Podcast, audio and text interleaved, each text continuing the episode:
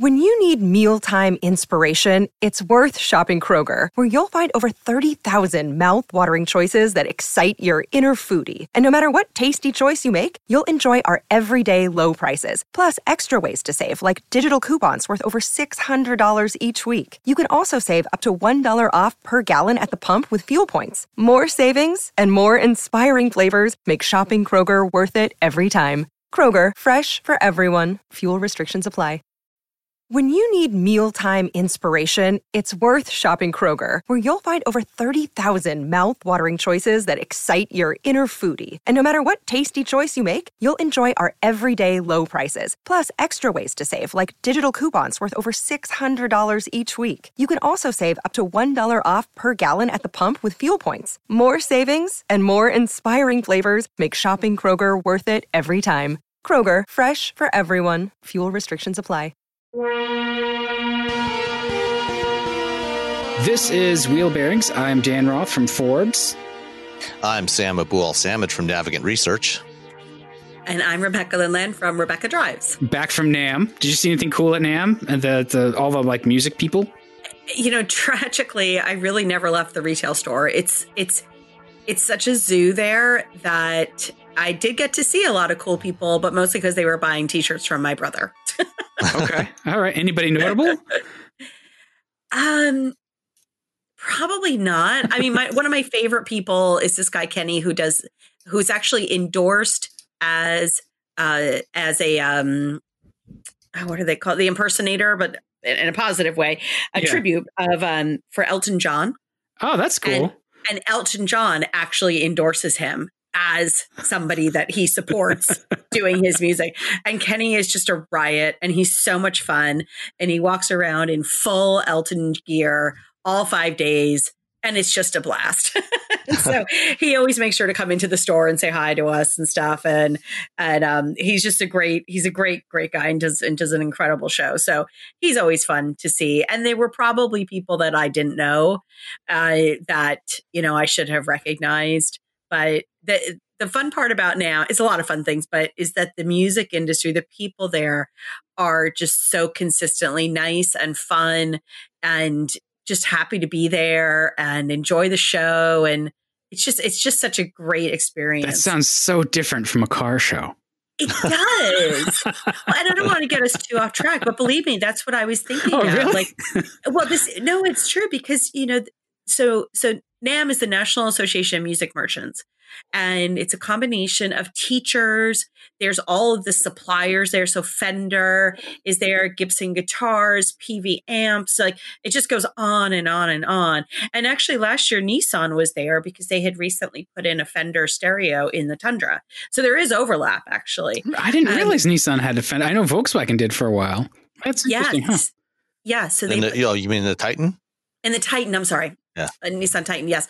So yeah, it was it was, you know, so there is some low overlap, but it shows to me NAMM shows that what what an industry event can still be. You know, sort of like CES. Right? It's just it's that, you know, it's just there's a level of exclusivity, there's you know, you're seeing new cool things, you're seeing exciting things. Uh, and people really want to be there. Yeah. It's fascinating. Well, I, you know, I, I think that it's a the, that industry has more tentacles than the car industry, and it's it's a little easier for them to iterate. you know, like, yeah, no, for sure. I mean, absolutely. but it, that's cool. I'm glad it was a good time. Um, so now we're all back and we're driving stuff. So let's get to that. Uh, Sam, I was actually interested in your impressions of the Lexus GX because didn't we just tear that thing up a while, like a couple of episodes ago? No, that was the Yeah, LX, right. I think, right? Oh, was the Alex? Uh, I had the Oh. LX. Oh yeah, sorry. It's, it was it was the LX that I had. I, I mistyped Oh. this in the rundown here. It was the yeah, it was the same the same one that you had. Okay. Uh, the very same one. You and- found ini- uh, Rebecca's initials carved under the dashboard. yeah, strangely enough, I, I was wondering what that RB was or that RL was there for. Um, Or no, else- yeah. So it, it was it was the same. You know, in fact, you know, the two row version. Um, you know, and it, it the timing actually was fortuitous because uh, it was right before I uh, a couple days before I left on a trip, and uh, we got like eight inches of snow, and then it got warm that day. you know, and so it all kind of got melted and slushy, and then it got really cold the next day, and so it froze all this stuff. So maneuvering around in a regular car, you know, would have been a little more challenging, uh, you know, because this is basically a luxury, um, you know, Toyota Land Cruiser. It was, you know, it, it's actually really well sorted out for you know off-road driving you know aside from not having all-terrain tires uh, you know if if you actually wanted to use this thing off-road i would definitely recommend getting some some proper tires for it you know the all-season tires were fine for for what i needed you know and you know getting around my neighborhood and, and other areas around these big chunks of ice you know that had sort half half melted and then f- uh, flash frozen um, you know it definitely made it easier that said you know this is a, a big hulking SUV. You know, it's a cl- you know traditional body on frame SUV. You know, for all the the the good and bad that brings along. You know, it's heavy, it's large, um, but you know it, it's it's capable uh, for what it's designed for, um, and it's also a gas hog. you know, it, over the course of like four days, I think I drove it and, and then dropped it off at the airport. It averaged about 10 and a half miles per gallon.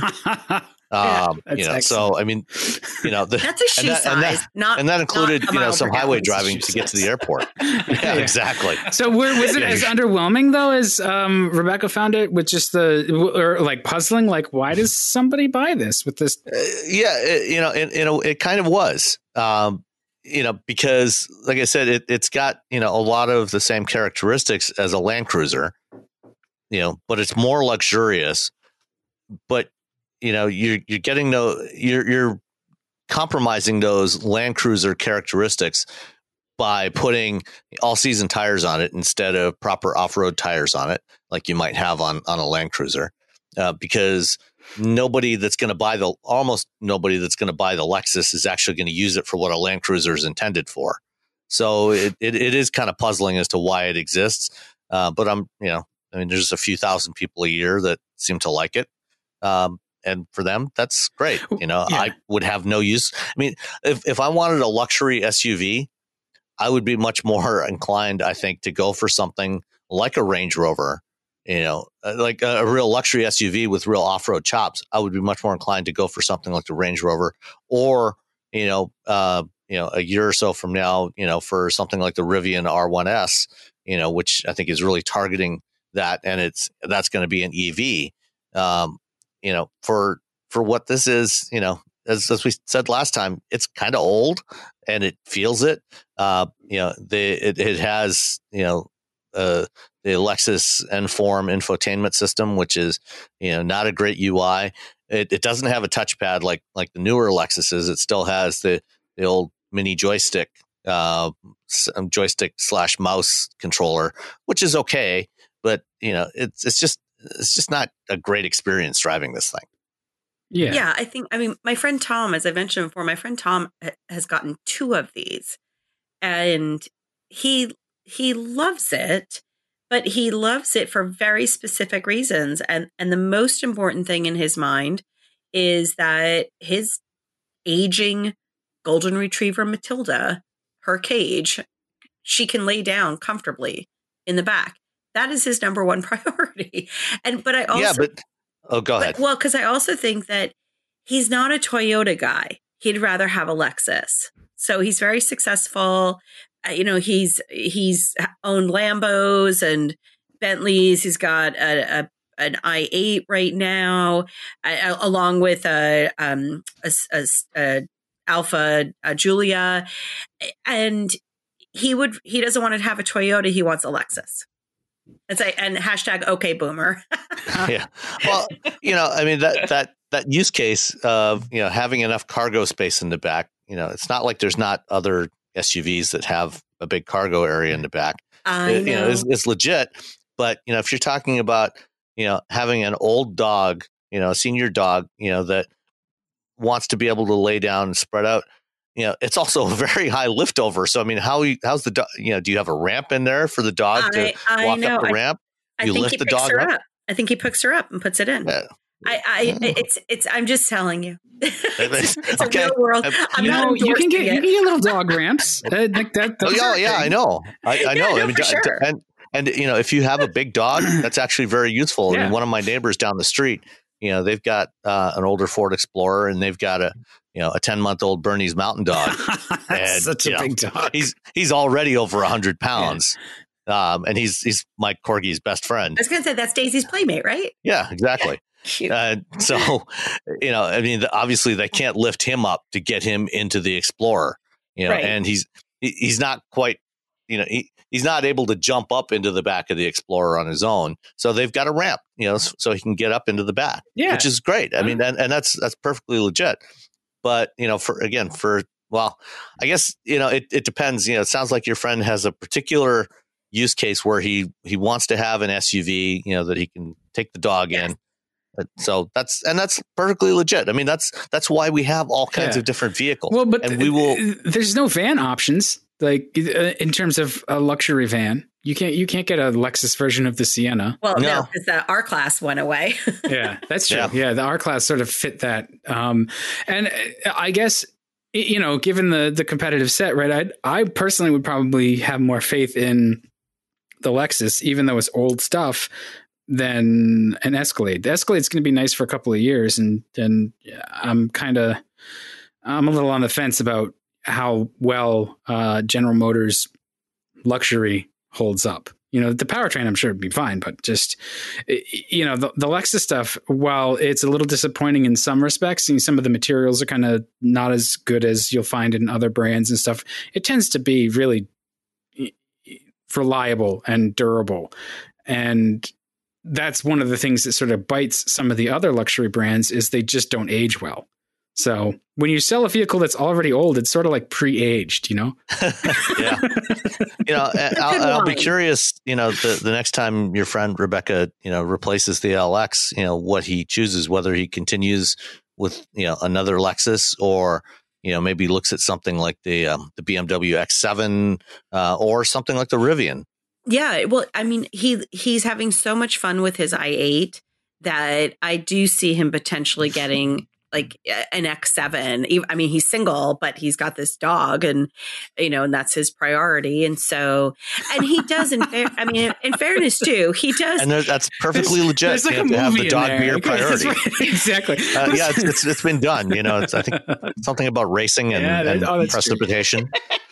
well, I mean, he does, you know, and he, and he does like at Pebble Beach. He drove down from Seattle to Monterey, and then we there was five or six of us that would get in and out of this thing constantly. So, you know, and then they drove back, and so you know, he does enjoy driving it. And I mean, I, as you said, the fuel economy.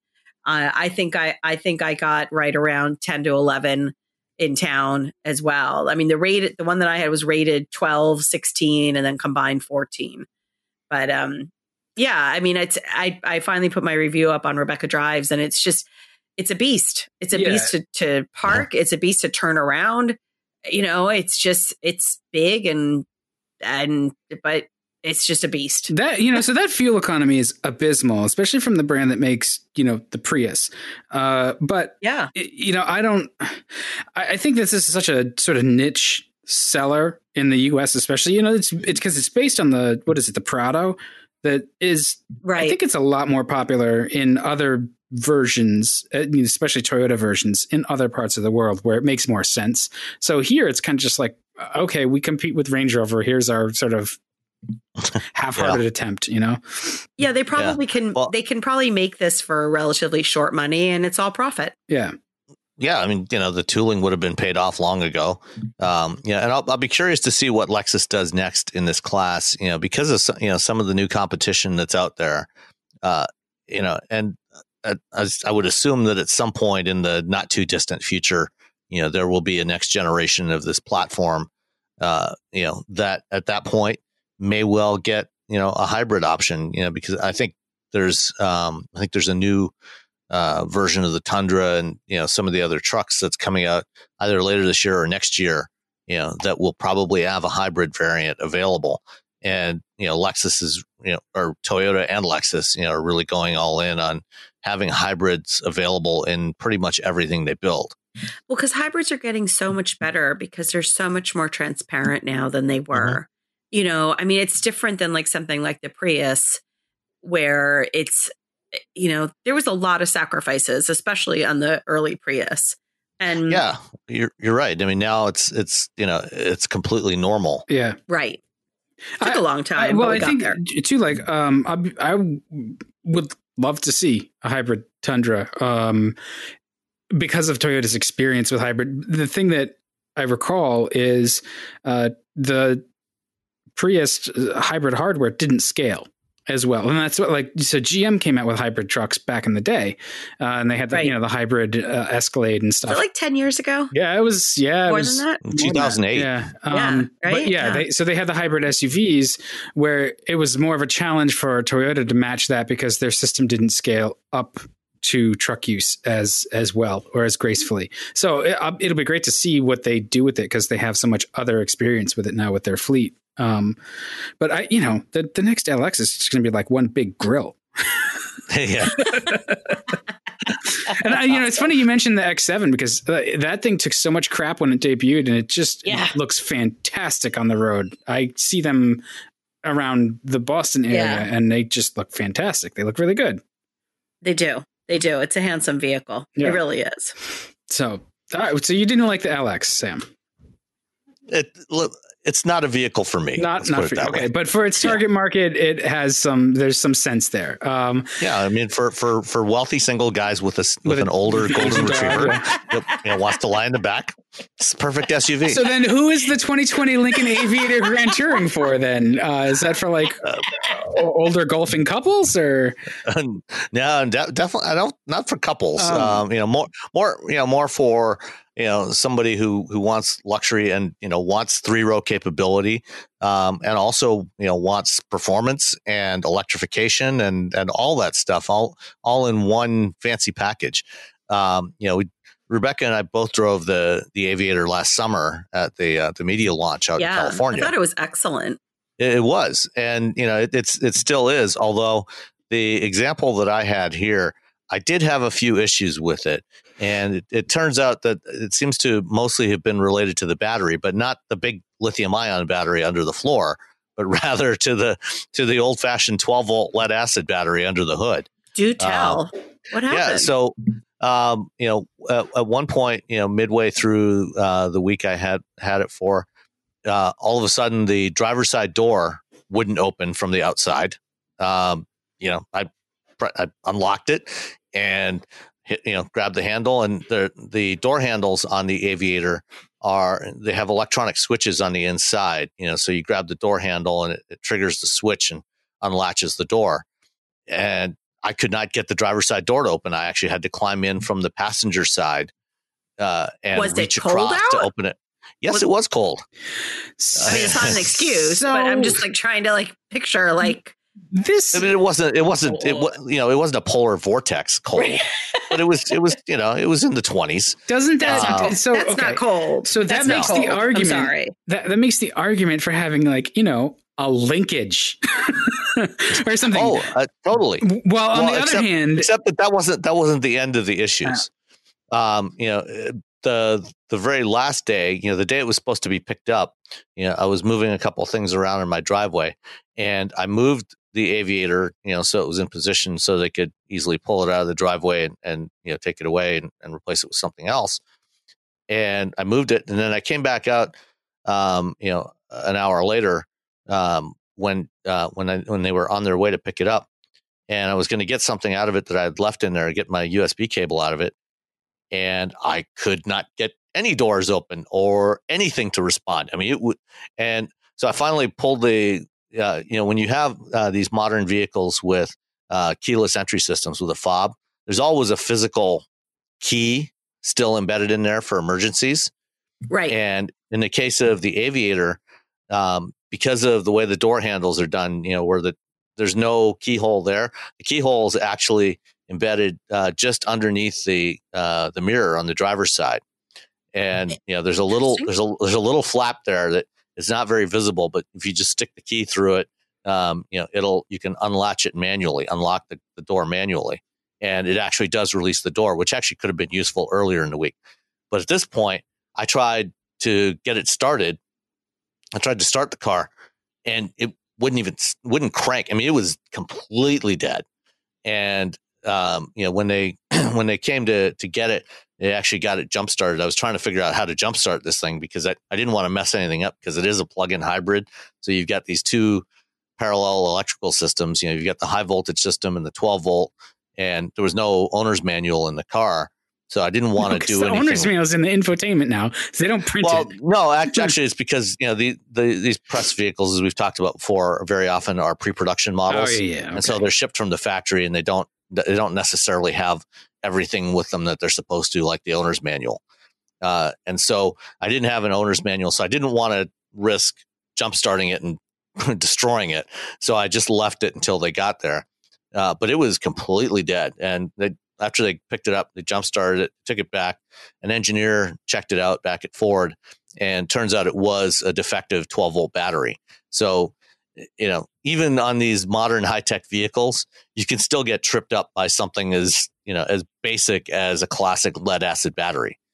Um, and you know, but aside from aside from that, actually driving it was actually you know just it was still a great experience. You know, this thing, uh, you know, is really quiet um, for something that weighs almost three tons. it you know it's it's surprisingly um, you know uh, nimble. Uh, you know it, it it's got it handles quite well. Um, and really nice interiors we've talked about before with with Lincolns with modern Lincolns.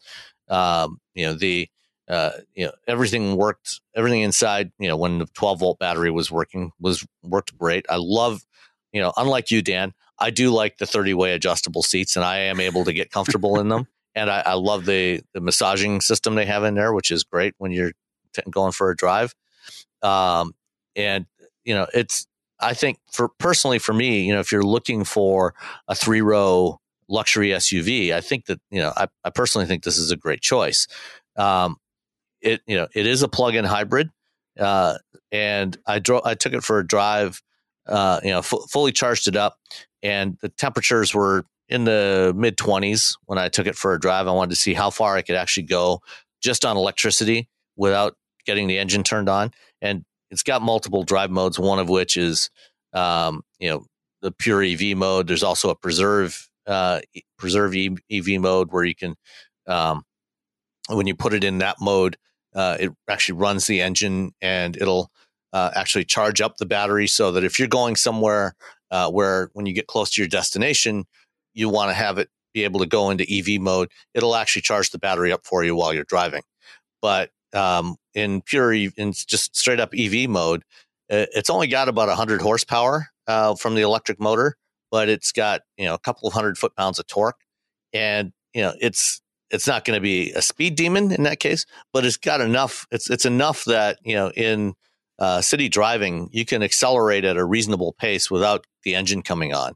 And I got about 15 miles out of it. It's officially rated at 21 miles, uh, but again, you know, it was cold out, uh, which is going to degrade the, the performance. So I got about 15 miles out of it, and you know, it, it's you know, it's not it's not necessarily um, something that you know if you're looking for you know for for really a, a pure EV, you know, this is not the vehicle for you. Um, but if you want, you know, a luxury three row SUV that gets really good fuel economy, um, you know, overall, and you know, can also do a bit of electric driving, then you know, it's it's definitely one to consider. It's not inexpensive. You know, this one was, uh, you know, it's a black label. It was like eighty four thousand dollars. Uh, so it was pretty much loaded with everything. Um, but frankly, I would take this thing over the Lexus LX any day. It's a little more modern, which I think and it's probably twenty thousand dollars is, you know, less. Yeah. Well, you know, and you know, this is this is not um, you know, this is not uh, an off-road vehicle either. Uh, Mm, you know, right. This, It's a this different is, this is consumer. yeah, this is a this is a vehicle for on-road driving, and you know, it is the most powerful production Lincoln ever ever built. You know, four hundred and almost just shy of five hundred horsepower, six hundred and seventy foot pounds of torque. You know, this thing is pretty quick. Um, oh, one one other uh, thing that that I did note um, in some driving modes, particularly if you put it in sport mode at low speed, sometimes the um, the engagement you know of the clutches when it's going switching between um, electric mode and um, and hybrid mode. Um, sometimes you can feel a little bit of um, a, a thunk, you know, when when it's engaging the clutch.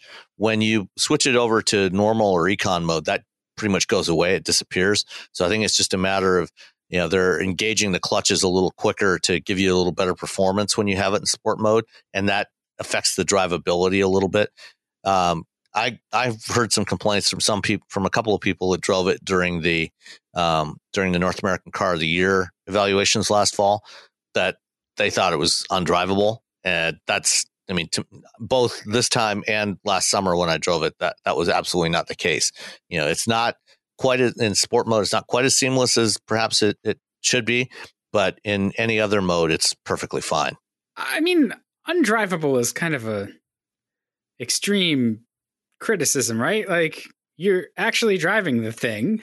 yeah. It's just uh, some, especially with with all wheel drive systems. Um, that kind of stuff is not uncommon, where you get some some of the the power transfer, you know, sort of uh, makes a bump here and there.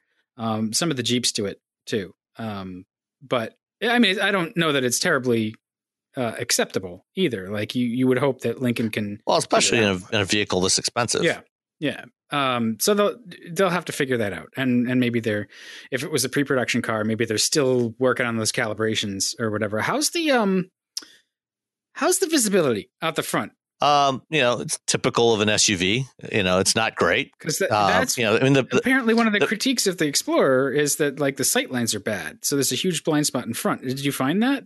Mm, not not any more so than any other you know similarly sized SUV. No, hmm. you know the pillars the pillars are actually slimmer than on the the old Explorer. You know, substantially slimmer than on the old Explorer.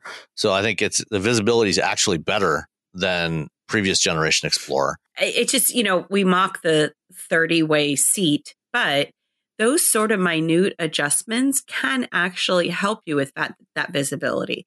If the A pillar is a little bit wider and you're able to move your seat back just a scooch or move it up a little bit or just make those fine tune adjustments that can really improve your visibility. Oh, absolutely. And it's so funny now because everything we drive has uh, uh, power seats. And I well, except the Jeep Wrangler that I have that we'll get to. we'll get to that. um, but it, it is weird when I get in a car with manual seats, and a good a good manual seat still allows for that fine adjustment.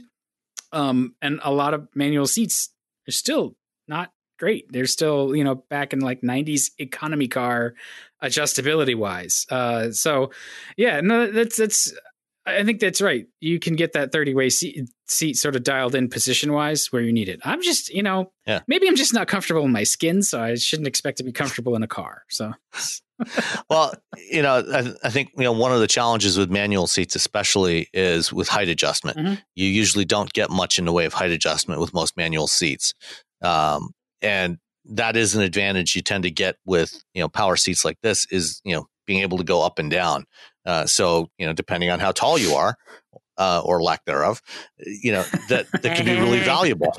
I, no, I, I, mean, I'm, I'm sure, no, you know, it's true. it, it is, is true. true. Yeah. I, I, loved in my, my Volvo 740s, I had the, there's a little lever right on the, the, near the tunnel and you can adjust the height of the front and back of the seat. It had limited positions because it had pins. So it would lock. There was sort of three positions in front, three positions in the rear. Um, but there's some cars now with the manual seats where they have like a little lever that you pump on the side and you can get them up and down. You know, so they, yeah, and that certainly helps. Yeah, it sure does. But overall, you know, to the visibility question, you know, it's this is an issue not so much of the aviator, but of SUVs in general, big SUVs in general. You know, where you know you've got a hood that's up high. Yeah. You know, and that inherently is going to limit your your visibility, especially forwards. Yeah, I mean, you're just going to take out pedestrians, which is, I think, an increasing problem uh, that it nobody's is. really talking about. Uh, uh you know, I stood next to an HD uh, Chevy pickup the other day, and I was like, "Holy crap, it's taller than me."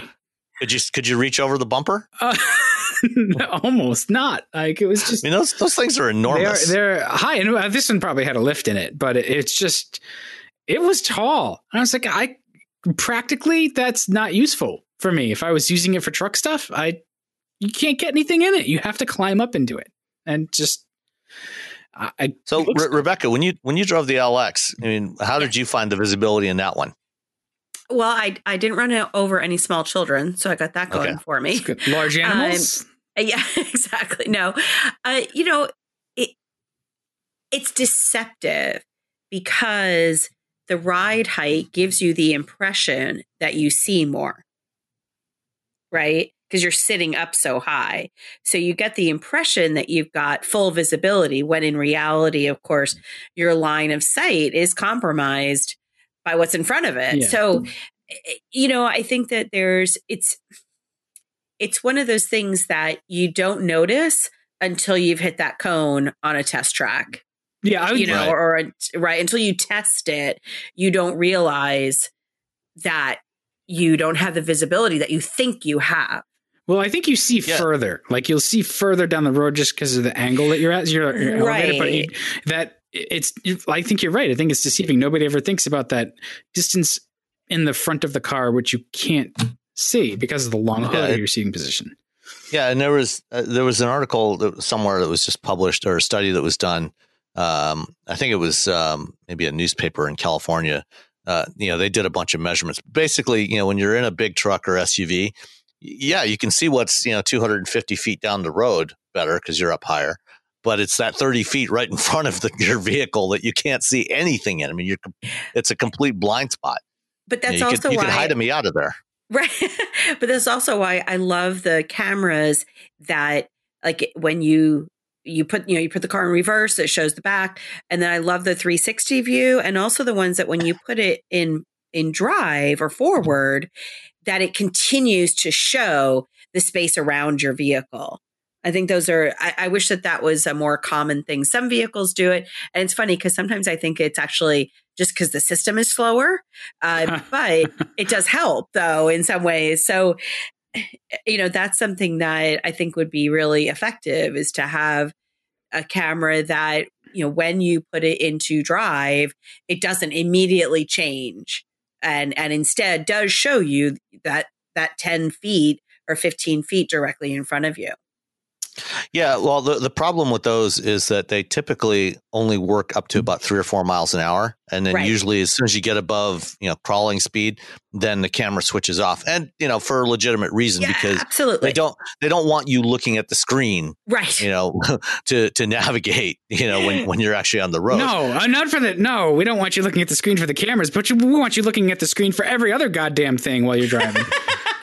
oh, sorry, that is a peppy, but no, you're like you it, it's true. Um, some of the systems. How do you feel, Dan? Uh, look, it was an opening. I just had to take it. Uh, uh, the the Mercedes that I just had, the the GLC 300, um, was like that, where it would keep the screens on a bit as you sort of maneuvered around a parking situation. It would actually, as you in in traffic, even um, as you got down to sort of stop and go, and it mm. it would you'd you'd hear it sort of deploy. It it had a, a rear camera that sort of folded up, so you'd hear it like zink uh, oh, funny. fold up the camera and bring them up on the screens. So I think that's something that they are um, paying attention to. And there's usually a button for the like surround view monitoring right. on cars, so you can you can kick it on in traffic, right? Um, Which I, I, do appreciate. Yeah, that. it's it's nice. I I kind of wish that we could just make the cars with enough glazing and visibility and maybe some smaller physical dimensions so we didn't have to use cameras to make sure we don't crush things. It'd be nice. You, you, know, they, they still make those. Some brands still make smaller cars like that. Yeah. And, you know, that's we, true. You know, if we could just convince people to buy them, you know, they might continue to make them. Yeah, that I mean, I'm I'm not exactly a poster child for small cars, although I do love them. I really I like the the small car feeling. I like how cozy they are.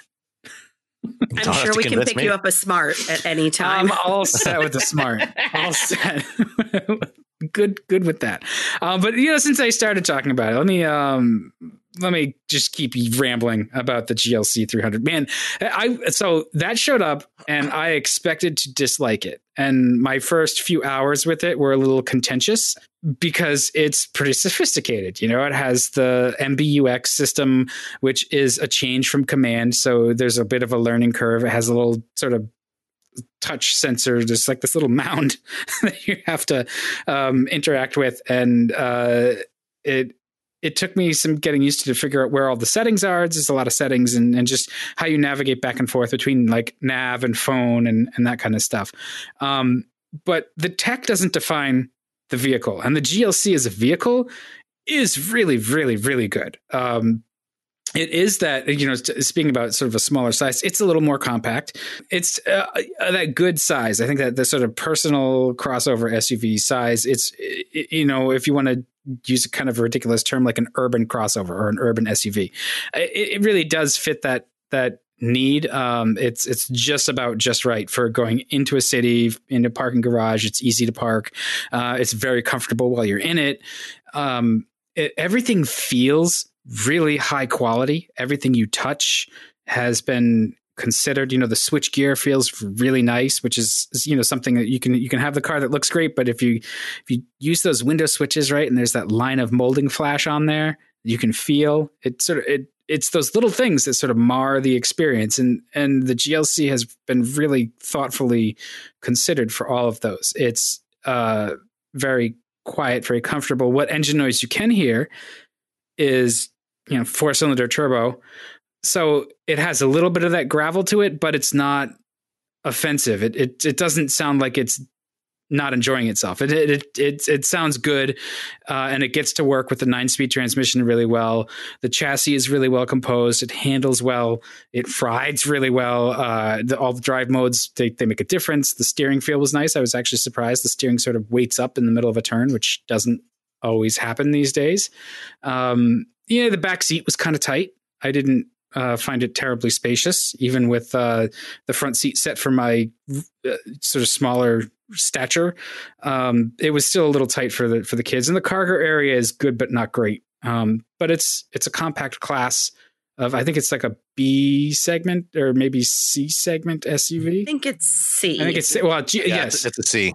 Right. Yeah, and, and so this, I, I finally, while I had it, I figured out Mercedes naming convention. So the, the GLC is basically it's the SUV equivalent of the C class sedan. The GLE is the go. SUV equivalent of the E class. I was like, oh, holy crap, makes sense. Um, but no, I, I so I expected to really dislike it, and the more and more I drove it, the more it grew on me. I really liked it. I found MBUX actually uh, after a yeah a day or two pretty intuitive and pretty quick to navigate. And the more time i spent with it uh, i you know i think it would just get easier and easier. So and i think that's the mark of a well designed system where yes it's complex and yes there's a little bit of a learning curve at first but after you spend some time with it it becomes intuitive and easier to to operate. And so i think that you know deserves uh, a, a sort of a, a compliment and a, a, round of like well done on on Mercedes part because uh, COMAND wasn't great and uh, they've made it a lot better uh, I think with with MBUX so and and you know to top it all off I just like the way that the GLC looks. It just has that tidy sort of taut uh,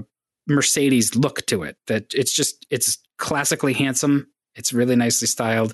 It drives really solid. It was great in the winter uh, weather. We had some snow while I had it. So I was really impressed with it. I liked it quite a bit. Did you um, use the uh, the voice recognition much? I not much. No. I, well, I used Apple CarPlay most of the time, which is Okay. weird to admit from my Luddite seat over here, but uh, it, it it worked pretty well with all of that. Why is there an issue with it that you wanted to? to No, I'm just curious uh, because you know part of that uh, that MBUX system is a new um, you know oh, that's right. Like what they're what- a natural language processing uh, voice recognition system. yeah. Uh, it's it's the- the the voice rec part comes from Nuance, but it's it's a hybrid system. So there's part of it resides is embedded in the MBUX system locally in the vehicle, and then there's also a cloud component too, like you have with uh, Siri or Google Assistant or Alexa, um, so that when you're you know when you have connectivity, it will send you know your request. It'll process your requests in the cloud, uh, where it has more capability to do more natural language style processing. But then if your connectivity is spotty uh, or non-existent, then it, it it has a subset of that capability locally. So I was just curious, you know, if you had messed around with that and and how you know, how good you found it. I, I hadn't, but uh, I will make it a point the next time I have an opportunity. I, I should be able to get back into it in a couple of weeks. We're doing a winter vehicle award thing up here, so I'll be able to go play with it. Um, but I, I was really, I really liked the way it drove. It was sporty enough for me in terms of chassis discipline, but it was. I also felt like it was luxurious enough, like a, a Mercedes should feel, and uh, you know, fully loaded, it wound up at about sixty-two thousand, which is like it's pricey. Don't get me wrong, but it was less expensive than I thought it would be. Well, and I think you're right about the design of it. It's just it's it is it's just a classically sort of timeless elegance. It will age well Mhm. in the marketplace, you know? And that's very appealing for consumers. And it's just, you know, they've had some nice evolution. Speaking of grills, uh, you know, the the front of it, I think, has aged again, has aged well in previous editions. I think they've done a nice restrained a job of expanding the grill without making this it this gigantic mouth that just feels like you're going to swallow it up. I'm still incredibly partial to the coupe version of it, just because, as I've said before, it just screams I don't have children. Yeah. Uh, and so, um, but you know, I don't know. It's just it's my little rebel. Okay. so, right. um, but no, I think that it's been a while since I drove a Mercedes, actually. Uh, but I think that they're just they're just classically traditionally beautiful vehicles. I think they've done a nice job. Yeah, well, and this one had the AMG line Ah. or whatever, so it has the AMG grill versus the, the standard fun. grill. So it had, Yeah, you know, I just the detailing and the design was, uh, it's those subtle little things that that you know I think they define, especially that premium category. You can't just charge a lot of money and throw leather on everything. You know, like it Right. really it fe- it needs to feel like it it was done with a purpose and and and look like it was done with a purpose. I- So this this whole the whole car I thought was you know 62k again didn't feel outrageous for it because it, it felt like it was worth it. Whereas there are some other cars that don't feel like that, which I'll get to in a sec. I, I think that they don't they don't just they're not just leaning on their brand name. They reward you with those touches and feels and materials. They reward you for purchasing a Mercedes. Like they don't let you forget it. You know. Yeah, I, I just I feel like there's a constant reminder that you've you know you've purchased something special. I mean, I had that crazy um I had the GTC Roadster back in September. That was just, you know, all sorts of fun. It, it that was $162,000. Um but you know, it was it was you had no doubt that you were in a Mercedes at all times and it was just nonstop fun.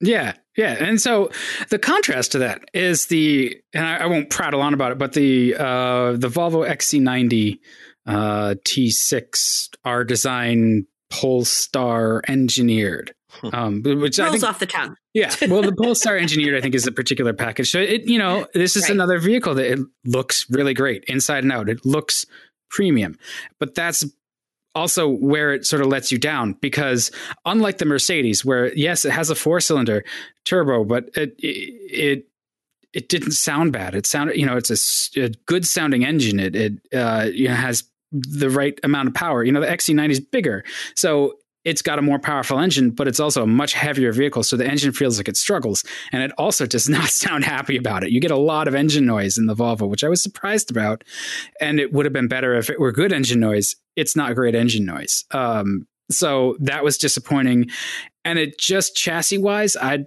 I don't know why Volvo can't get this right. Uh, and this had the air suspension. Huge disappointment. It just it's clumsy. None of the, the you know the steering's too slow. The the ride and handling is just not not graceful. Um, but you're also not rewarded with good sort of reflexes. Like maybe in terms of hard numbers, you could manhandle this thing around a, a handling course, and it would it would post okay times or whatever, or it would do all right it hates every single second of that. It's not like the Mercedes where you could make it hustle and it it wouldn't mind. It you Mm. know like and that's I maybe not terribly important with the XC90, but I guarantee you if you cro- if you walked over and stepped in an X5, it would feel Mm. sporty. And the XC90 doesn't. Do you think that that's? I, I mean, it's interesting because you know I've had my pros and cons with Volvos myself. Some my you know the XC40 that I drove back and forth in one day to Pennsylvania. It was like you know a six seven hour drive. I actually really liked that car, and the more I was in it, the more fun I had with it.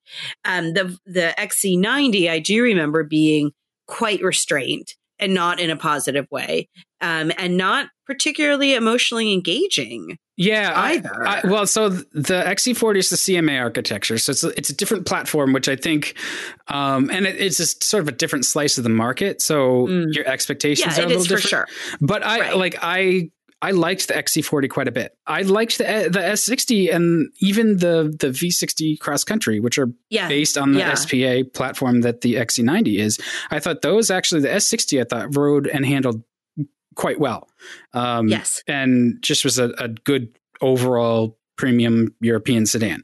The the XC90 for whatever reason it doesn't feel as um as solid. It was it's Hmm. it's hard to explain, but it feels like um you know it feels like they've cranked up the the spring and damping rates, but this is the the the chassis isn't quite up to that stiffness.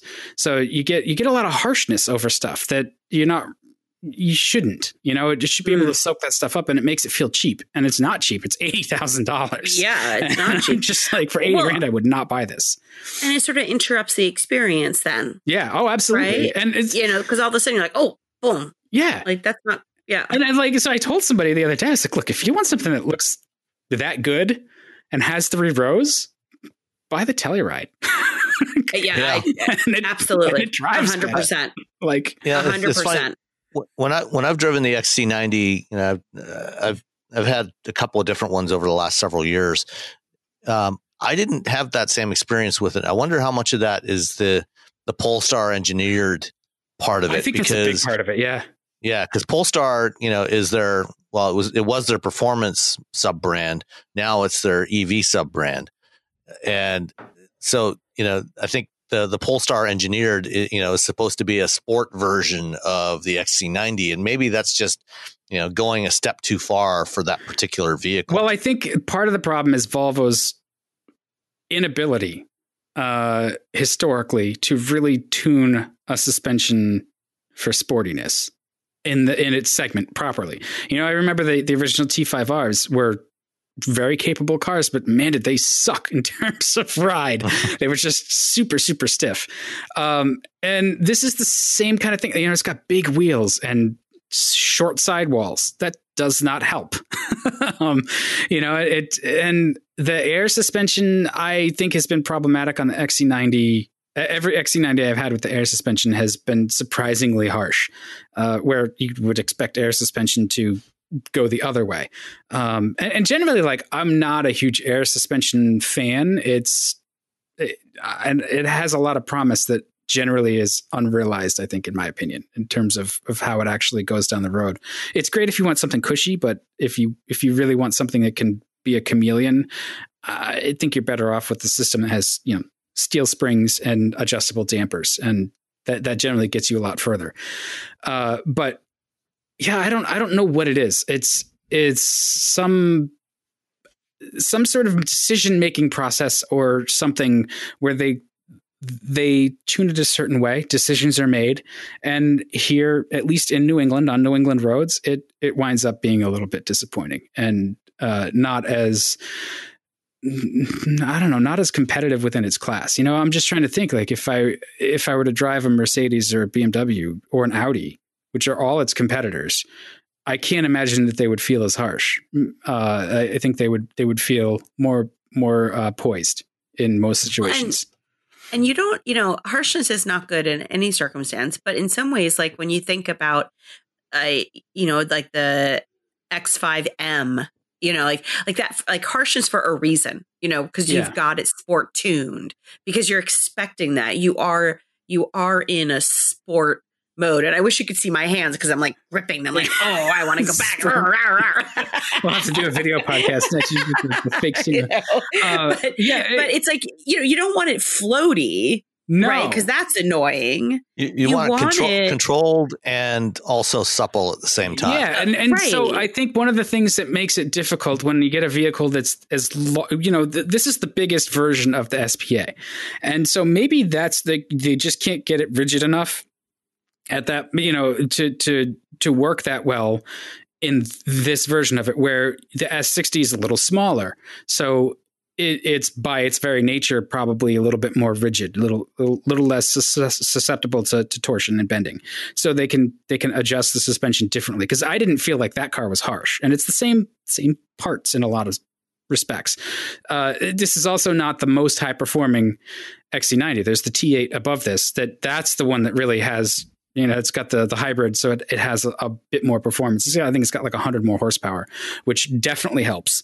Um, but you know, the the XC90 is it it has this niche of beautiful to look at, really comfortable to be in, three rows, relatively large. It's a good family SUV, but it it, it has these weird areas where it lets you down and and so it was it's a little puzzling to me um, and at least I haven't bitched about Sensus yet, which I'm not going to do because it's going away anyway. So who cares? Well, I'll complain about the next version. um, but yeah, yeah, I I was uh, I was hopeful that it would be better, but it's it's also like it's now it's a five year old car, right? The new the the XC90 debuted in 2015 something like that. Uh, yeah, I think so. Yeah, so it's it's due for some updates, and I think its class has uh has started to eclipse it. So we'll see what they do with the next version or the the mid cycle refresh, which should be coming soon. I hope. So I was driving the 2020 Wrangler Unlimited Rubicon 4x4 which is just fun. Yeah. I mean, yeah. well, if so, you're into that sort of thing. so okay, so it's the the Wrangler Unlimited Rubicon 4x4. What powertrain? So this one has. I'm sorry, I have to take my glasses off. It's, it has a 2.0 liter uh, inline four. Oh, the, the, the turbo Wrangler automatic. is the best Wrangler. I that's great. Yeah, I liked it. Yeah, and that's that's also the e-torque. It's that's the really hybrid. Yes, it does. It's really, really nice. I mean, I drove it. I haven't driven it a ton, unfortunately, but I've been running errands yesterday and today in it. Yesterday was raining a lot, and uh, it was it was surprising. This one has the cloth roof, which I was able to put open today, which was super cool. I but this one has uh, the cloth roof, and you know, at low speed, in traffic yesterday, I was really pleasantly surprised that it was pretty quiet. I, I, did make a note in my review on the after the riding drive that there was some wind noise at and higher speeds. You're going to get that. But just driving around town, you know, going 30, 25 to 35 miles an hour, I, I was pleasantly surprised. I also didn't have anybody in the vehicle with me, so we weren't having a conversation, but it didn't matter because the radio was soft and I was able to hear it. And I had a conversation. I talked on the phone with somebody. And so you know, it was it was a good experience overall. Today, then I drove it around a little bit more and took some twisties. Was was again running some errands and visiting some different people and and had the opportunity to use it as I would uh, in a day to day environment.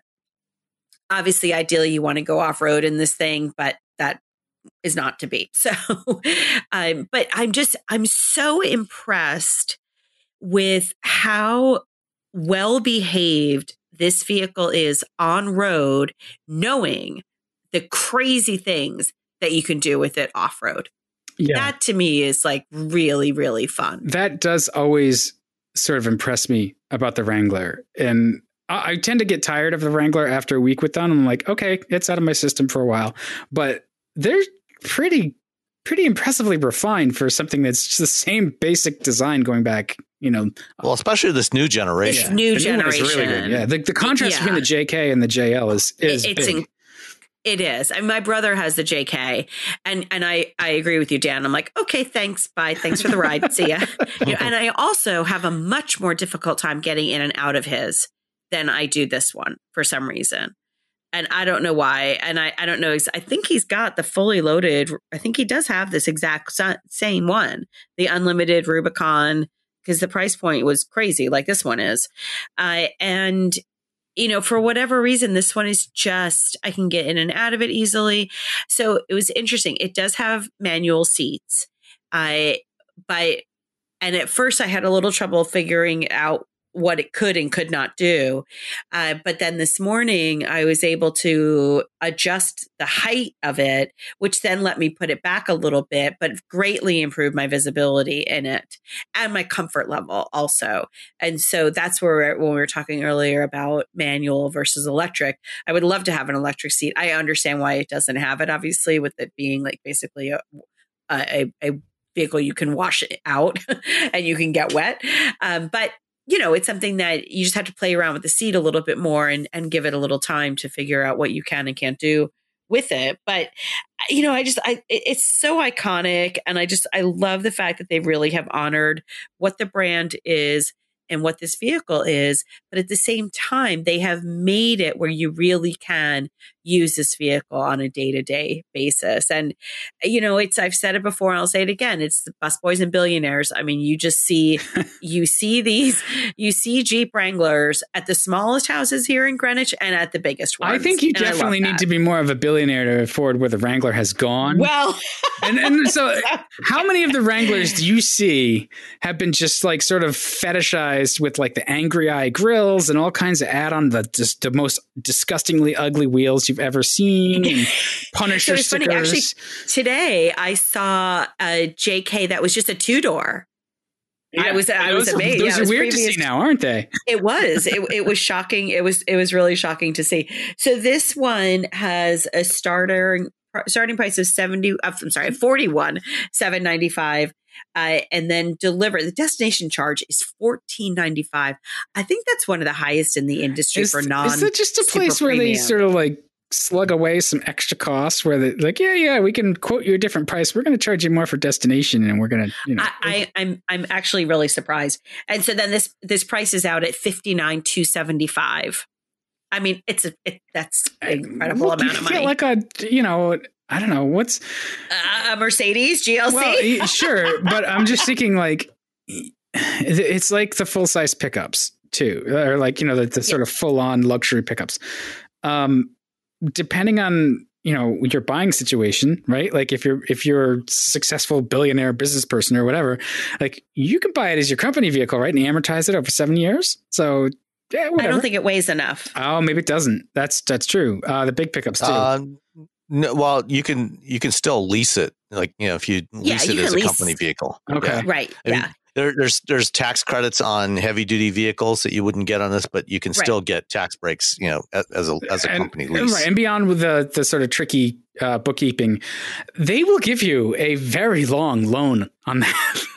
Yes, You know, they like- will. But so this, so so just a couple things on this one. This one actually does have the cold weather package, which has the heated steering wheel, heated front seats, remote start. Because the one that I had on the ride and drive was like fifty two thousand, and it did not have heated seats. And I remember just thinking, for fifty two grand, right, like that should need to have just be standard. Like It, well, yeah. So this, so the one that I, the one that I drove on the event was fifty three six forty five, and it did not have heated seats and steering wheel. It didn't have the cold weather pack, that's crazy. and I agree, uh, especially because even if you're out in the desert, even if you're in, you know, in in, in Nevada, it, you can use a cold weather pack because you can use heated seats. You want to put the top down or something like. So those are things that I just feel like you use all. I, I use them all the time, no matter where I am. But yeah, so so this one at least had that. But I mean, it's again, it, it's a, it's an insane amount of money, but it's a, also a vehicle that you can very gracefully drive and in comfort to work, and then just go badass off on the weekends. Hey, hey, Rebecca, uh, I'm Yes. curious. The the soft top, you know, is that uh, like a fully lined multi layer top? it doesn't appear to be fully lined. So it's the Sky One Touch Power Top. It, it was fairly thick, but I don't believe it's lined. It also, but it didn't flap at all, which I was again very surprised about. I, I can, I'll get back to you on that.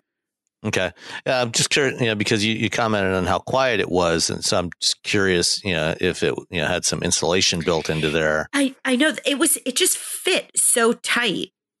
Like that's again what I was really surprised about is that the fit on that on that roof is really really nice. it is, um, and then it goes It's, it's a pretty thick material too. So even if it's not insulated, yeah. Right. It goes all the way back. You know, you I I looked back, and it is like all the way back uh, with one touch, and um, but I just again was very very surprised. I haven't taken it on the highway yet. I will do that tomorrow. That's that's I- where they fall down. so- They're loud on the highway. well, yeah, Well- and that's you know NVH is very you know specific to circumstances. Yeah. Yeah, and it's especially with the you know when you get a Rubicon, you you do get all terrain tires, and Yes. so those those are going to make a lot more noise at highway speeds. Yes, exactly. And again, that's that's where you know I posted something on our Twitter account on Twitter reviews about how quiet it was, but um I was on, you know, in at low speed in town roads. So I'm not taking it on the highway as I said I'll do that tomorrow. Yeah. Um, I don't know about the full soft top, but uh, so the there's the Wrangler with the hard top, the the JL with the hard top, and they have the, like the cloth roof in it. Um, that is made by a company called Haartz, and they use a specific fabric for it that has, I Mm. think, PVC in it or something. I don't know. Anyway, somebody else can do the research and get back to Is that us. the one out in in Massachusetts? Yeah, they're in Acton. Yeah, my dad actually used to call on them. Oh, really?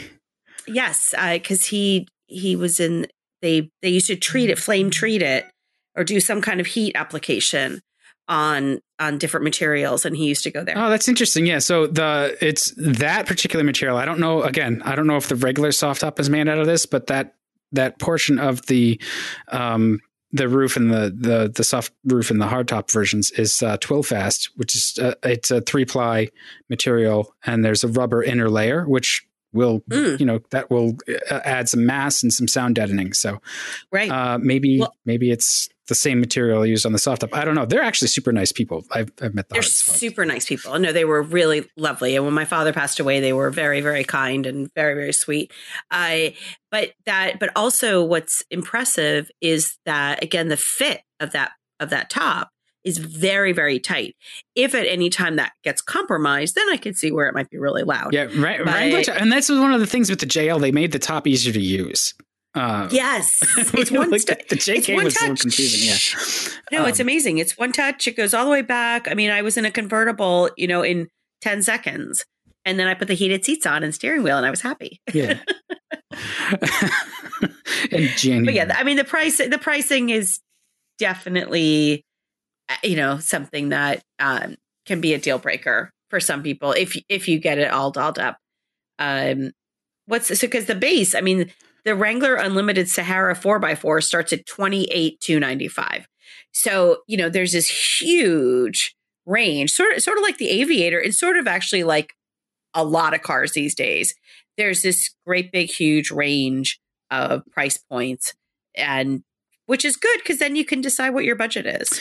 yeah. Well, and the, the Wrangler, if you're gonna sort of load anything up with all of the options and pay for it, that's a good one to do it with. I'm not that I ever suggest anybody go into that kind of debt, but uh, it, it holds its resale. It does. You can't. It does like, for sure. N- A, a cheap Wrangler is never cheap. Like you, you're gonna like they just they they all go for for good money. Even like go try to find a TJ. It's Yeah. not a no, Russell, it's true. so- They- yeah, it's amazing.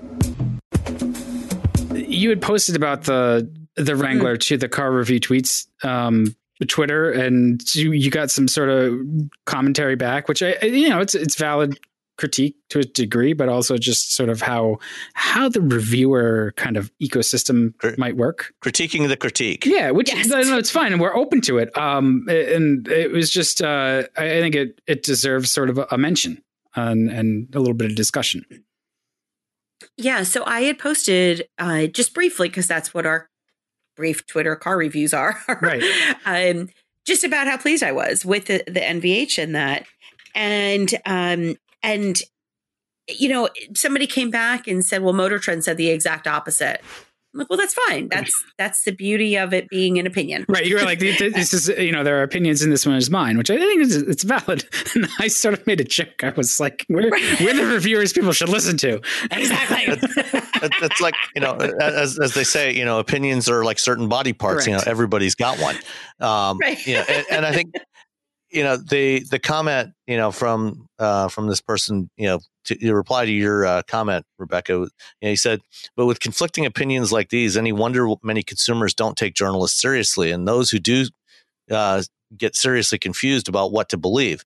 Uh, my opinion you know helps uh, my opinion helps all to remain discontent with such comment with, or such content. Yeah you know, and i think you know especially when you're talking about reviews you know these are as you say opinions and right. Eh, you know eh, the, they are completely you know in in most in many ways most ways probably especially for us you know because we don't do instrumented testing is you know they, they are completely subjective and it, there's absolutely nothing wrong with having very divergent opinions right. on a particular vehicle. Well, eh, uh, I, I, think they're they're subjective, but they're also informed. And then I mean, I think it's valid yes. too to say like you should always look at it with a skeptical eye. Um, uh-huh. especially when a lot of folks who are looking for reviews, they they don't know how to put their preferences or their thoughts and feelings into order or into words as well as we do. And so you've got to sort of look at what what the reviewers are saying and whether you think that the criticisms are valid invalid you know some people will think that our you know our the way we ramble on about infotainment isn't important uh, where others will and they're wrong exactly. you know? like and, and because it's not important to them right or um, the, you know i've had people say like oh Sensus is fine and we we've complained about Sensus or you know iDrive or, or whatever you know and it's like okay like if you find it easy to use i i get it but you know we're in a lot of cars and some of this stuff is harder to figure out than others and you know here's my informed take on that and you know right. you can choose to, to take it or leave it i'm not going to get offended either way and we're certainly not going to get in an argument and i don't i don't want to be doing that here either I, I don't think that's what we're doing but I, I think it's so it's valid i think it's a valid thing to say is it any wonder that people get confused? Like, no, I'm not, I don't think it's a wonder that people get confused. But also, like, we're trying to sort of lay our cards out on the table too. Right. And, well, and, you know, the important thing, uh, sorry, Rebecca, no, I just want to say one thing. You know, the, the important thing, you know, as a reviewer is to provide context about why, you know, what is your rationale for your opinion? And as long as you can provide some justification for your opinion, then, you know, anybody reading that review or listening to that review can say, okay, that matches up, you know, with my lifestyle or my use case, you know, or it doesn't, you know, and then you're better off, you know, to look for someone that, uh, you know, that, that does, you know, that, that is looking at it from the same perspective you are, you know, for me, you know, when, when I talk about SUVs that, that I may not like, uh, you know, it, I try to give the context of here's here's my here's why I don't like this. And it's not just I don't like this, but here's why I don't like it. And here's why it might be the right fit for a particular customer. And that's that's I think that's really the important thing when you're reviewing this stuff is to provide the that background of why you feel about it one way or another and who you think it might be right for you know and when you do that you know yes you're going to get divergent opinions because people are coming at it from different perspectives. They have different points of view. And eh, you know if you've you, you have to find the the reviews that that meet that point of view. And you know i think for for us you know we're you know we're typically trying to come at it from the perspective of the average person that might be looking to buy a vehicle you know and you know what what are they going to get for their money out of this product.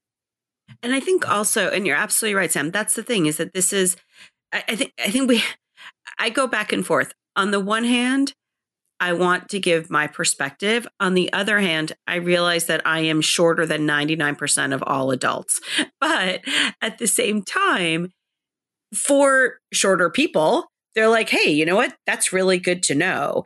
And you know, my I I did a I did a, a I don't know what they're called, like IGTV or something, with my brother that I posted onto Instagram. And he's six three. And one of my followers wrote and said, you know, that was so helpful getting his perspective. I'm the same size as your brother. And it just demonstrates to me that, you know, it's just because what you know I may be at you know 1% of the population and not the tall version of it it doesn't mean that people aren't going to find it helpful to know that kind of information. Yeah. And, and I don't I don't think that that's where the comment was was sort of uh, going. Um, but yeah, no, no I, I, agree. I agree. Well, like, well, he reached out to me later and said it was actually supposed to be a dig at Motor Trend, which I wasn't well, really sure why. Say. It was like, yeah. I was going to say, like, listen, I don't agree with the Motor Trend guys usually, but I always learn something about that kind of person and what they like. Uh, but, yeah. but like, that's that's the thing. Like, and, you could you could read reviews, you could you can almost like hate read stuff, right? And you you challenge yourself and you learn a different perspective, and that's that's what's like I I was so unimpressed with the Lamborghini Urus, for example. But I read Jonny Lieberman's thing in Motor Trend about it, and it just sort of pointed out a few things that made me appreciate it a little more in that Jonny Lieberman way. right. so I mean, it's it's it's valid. Um, and it, I look, he continue to criticize us. We'll we'll take it. We might fire back. And, you know and and on that theme, I, would like to jump into um, into a user or a listener email um, that we got uh, a couple of weeks ago, and you know it's it's continuing along this the same theme of you know our perspective on different vehicles, and this one had to do with EVs, and I'm pretty sure the same person was was a, a person who gave us a uh, a rather negative review on Apple Podcast, and the um, you know, the, uh, let me just read this. So, um, hi, I, I, genuinely enjoy listening to your podcast, but listening to your EV and PHEV recommendations on your most recent podcast, I was struck by your best advice is to wait a couple of years from now for new EVs and EV infrastructure. The only, the really only sane advice for an occasional 350 mile trip is using the Tesla supercharger network uh, I would suggest you try to check periodically your pre- preconceived notions about the quality of Tesla vehicles and not dogmatically steer people away for fear their vehicles won't last. Every new electric vehicle is by definition an all new or very new platform. The idea that traditional automakers do EVs better and more reliably than Tesla is something you cannot say at this point in time. What you can say is that qualitatively, the experience of owning a Tesla in terms of uh, things people care about, like range, performance, and charging, is better than traditional automakers if you listen to owners, the EPA, and just about everyone else who experiences it when you recommend a four year old used Leaf or Mitsubishi Outlander PHEV, for gosh sakes, it makes me supremely glad, very glad, giddy in fact, that if I randomly selected 6,000 people off the street, only about one would have ever heard of wheel bearings, uh, Sam, Rebecca, or, or Dan. Wow. Um, so wow, that's hilarious. So, so, so, let me let me respond to this. Well, I mean, okay, okay. So, no, to be fair, let me go to the ER because I am burned. There are some valid points there.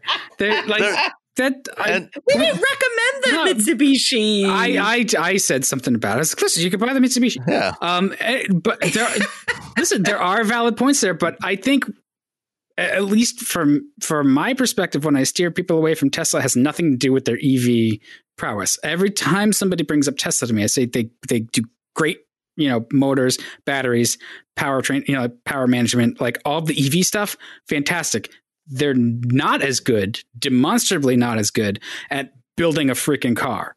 And that is a, a big deal. And the supercharger network, yeah, I guess for now, but th- that's at some point there's going to be a, you know, the, the lines are going to cross and that's going to be an obsolete network that they're I going think, to have to scramble uh, to upgrade. Sorry. So I'm sorry, Sam. Go, I, go ahead. oh, go, go, go ahead, Rebecca. I'm sorry. I feel like you say that a lot to me, and I appreciate that. that was another email, but we don't need to get into that. oh no! I I feel like I think it's very important to say that nobody wants Elon Musk to fail. Nobody wins if Tesla fails. It does not, but there's there's the there's this ex- such extreme between the haves and the have-nots. The the Tesla Teslarati and oh my gosh, you hate them. It, that's not true. I have considered myself for years now a Tesla realist. I want Elon Musk to succeed because I think it helps the industry and I think it's a good thing that he pushes the envelope. But the idea that we have blind faith one way or the other just is not a fair assessment of how we look at the brand i think uh, and I, I, agree with that and you know we have we have all said repeatedly on this show that you know clearly the industry would not be moving in the direction it is at the speed it is right now had it not been for the the success of Tesla to the degree it's had success so far. You know, they they have spurred the entire industry and demonstrated to the entire industry that EVs can be a, a you know a realistic you know viable proposition that consumer some a lot of consumers actually want to buy not just that they have to buy because they um, you know because they're trying to virtue signal or you know they they feel a certain way you know but it's you know they're creating a product that people actually want to buy that said you know i think you know we, we've also i think we've also made clear you know as dan said that you know we think that you know for all the good that Tesla has done, you know, we don't think it's a particularly well run company for a lot of reasons. And, you know, we don't need to rehash that right now. But also to address a couple of specific points in this in this email here, it says the really only sane advice for an occasional 350 mile trip is using the Tesla supercharger network or rent a car. Actually, no, that's nonsense. Right. The only if you have an occasional 350 mile rent, uh, trip, it, and but you want to drive an EV, the sane advice is to buy a used Leaf, and then for those occasional trips, rent a car. Yeah, rent you know rent rent an ICE car. You know because if you use it occasionally and it's not something that you're driving every day, then you know you're not having it's it's not having the kind of impact of you know for example driving a Tahoe on a daily basis. You know when you're you know it's only one or two people in the car. That's stupid. You know that's just that's insane. But you know, if you, you know, and if you want something, you know, if you have a, a 10 or 15 mile commute, you know, owning a, a Nissan Leaf or, you know, some other lower cost EV makes a lot more sense to do that on a daily basis or even to, you know, to have a conventional, you know, an ICE vehicle that is much less expensive, you know, even a, a, used, you know, older vehicle. Um, you know, from a, from a, from a pure cost analysis you know, pure economic point of view for the average consumer that can't afford a forty or fifty thousand dollar car, you know, owning a tw- you know having a twenty thousand dollar or you know even a used ten thousand dollar Corolla is a lot more sane. But even if you're going to have something like a used Leaf, you know, and then rent a, a Tahoe or a minivan, you know, a couple times a year, um, you know, if you've got to take the kids on a road trip to go visit the grandparents or to go to Disneyland or something, that's actually a lot more sane than you know owning a very expensive car that you're not taking advantage of all of its potential capabilities on a daily basis. I, I, think there's that we do it with with regular cars too, and I, I, think what it comes down to is the like, if I had to, I could, kind of thing, and I, in the sense that the Tesla has the range and they have the charging network. Yes, I agree if that's something that you are regularly doing and you want to do it EV, sure, it might might make sense. You can even get a used Tesla. That's that's fine. Uh-huh. Um, but I, I, think I think part of that question, and maybe I'm mistaken, but part of the original question was there was an economic factor to it as well. We were looking at at costs, and so some of the suggestions we were trying to to keep the costs lower, uh, and which which drives you know those those other um, suggestions and when you're talking about a used car, any used car, like I'm gonna, I, I, I recommend the Camry and the Corolla, and those are not cars that excite me to drive in any way.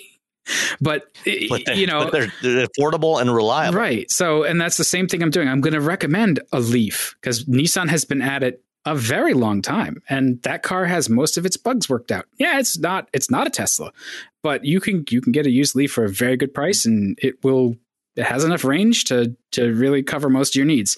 Uh, a Bolt, same thing. The Bolt is very well done. I think it's sort of not on anybody's radar, even though it's been in production for a long time.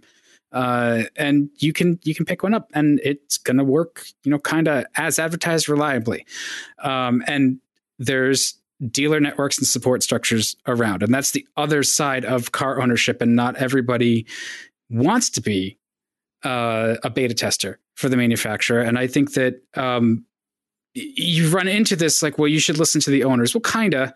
Um, but if you listen to owners of a lot of cars who uh, sort of they're they're in love with their car, right? Like I when I was in the the rear wheel drive Volvo thing for uh, you know a number of years, you know, the little pocket of enthusiasts um, there's always that sort of like comparison of like our cars are better than anybody else's cars, and you know those those cars over there that are you know the competitor group or whatever the rivals well they're not good because they don't do these things. And so there's always that grain of salt you have to take with the the the owner's perspective. And a lot of owners don't actually know what they're talking about. So there is that. not to pull that card but like I don't know. This just gets to wind up. I'm going to make us get more emails. so I'm going to stop but no, talking. You're, but you're, you're right. I mean, the, the original, you know, I mean, I think what the, the original recommendations that you know that this uh, writer was responding to, you know, were based on you know as as we talked about you know earlier, you know, it's based on context. You know, what you know the question that was being we were trying to answer the question that was being asked. Somebody had a budget that they were working to. And so we were trying to give some recommendations that would fit that budget. Uh, you know, and you know, in this case here, you know, if you can afford a Tesla and you want to buy a Tesla, go for it. Be my guest. I'm not going to stop you. Um, you know, but it's it's just not you know just as you know a Miata is not the right choice for you know at least one percent of the uh, of the population. You know, it's you know a Tesla or any other car is not the right choice for you know some portion of the population. So I think also there's a couple things to remember. Fuel economy standards and the zero emission vehicle mandate out of California, it's not a suggestion, it's a mandate, uh-huh. has also been pushing the development of electric vehicle technology. I I don't know that Tesla has pushed adoption rates of electric vehicles. They've pushed adoption rates of Teslas that happen to be electric. I think they've pushed consideration of electric vehicles. Yeah, hmm. and and they've and they've also but have shown, they pushed adoption of it? I, I, don't know. I think you, that's a, that's a good point, but I think they've they've yeah. at least put them on other people's radar to the point where other automakers have seen that it's a viable business. Well, other automakers don't have a choice because the California ZEV mandate. Right, but they were they've shifted from building right, compliance cars to now saying, "Oh, there's a know, niche in that premium yeah. marketplace." Absolutely, so. and and that was a key that was a, a key flaw in like I'm just going to pick on on GM for a minute because as we've heard before, if the the Volt with a V, if that had been a Cadillac, I think they would have been much better. And, and if it actually had looked at that like the XLR was it or the ELR, ELR rather? Yep. That was a beautiful looking vehicle, but at the end of the day, it turned out that it was a tarted up Volt, and nobody was going to pay pay the kind of money for it. So the strategy, what Tesla has done so well, is they have married technology with a beautiful vehicle with the the mystique that is Elon Musk. Ah, the, and all that's the, that's the right? difference. The mystique is is a big part of it, and it, it, it is a huge part yeah. of it. And so, you know, when I was doing work in Saudi, we were looking at who was buying electric vehicles, and there were three distinct profiles. And the Tesla buyer was completely different than the Nissan Leaf buyer. And, those were primarily the two that we compared it with. The Nissan Leaf buyer had two different types of people. One was actually wealthier than the other one and more educated. The other one was more economic and environmentally motivated. But it was it was very distinct. And and when I look at vehicles like the Audi e-tron that is so good and and size appropriate for today's marketplace, whether you agree with it or not, it, it's it and the fact that that isn't just booming to me says that this is less the Tesla success is not so much centered 100% around electric vehicles, electrified vehicles, but it's it's really around a variety of factors. Oh, well, you know, granted, as as good as the the e-tron is in a lot of ways, and I think the same also applies to the Taycan and, and some others. Sure. You know, they they you know the European premium brands have fallen way short in terms of trying to be competitive with Tesla. You know, on the the very things that this writer, um, you know, is highlighting. You know, the not so much the performance, but certainly the range. Um, you know, is a you know as irrational as it may be, you know, that, you know, do you really need, you know, 350 miles of, of EV range? No, probably not. And we've discussed that before. But, you know, if you're going to try to compete in the marketplace, you know, where you've got Tesla over here with 300 plus miles of range, and all you can manage to scrape up is 200 miles. Or in the case of the Taycan Turbo S, you know, 192, I think, or 90, 194.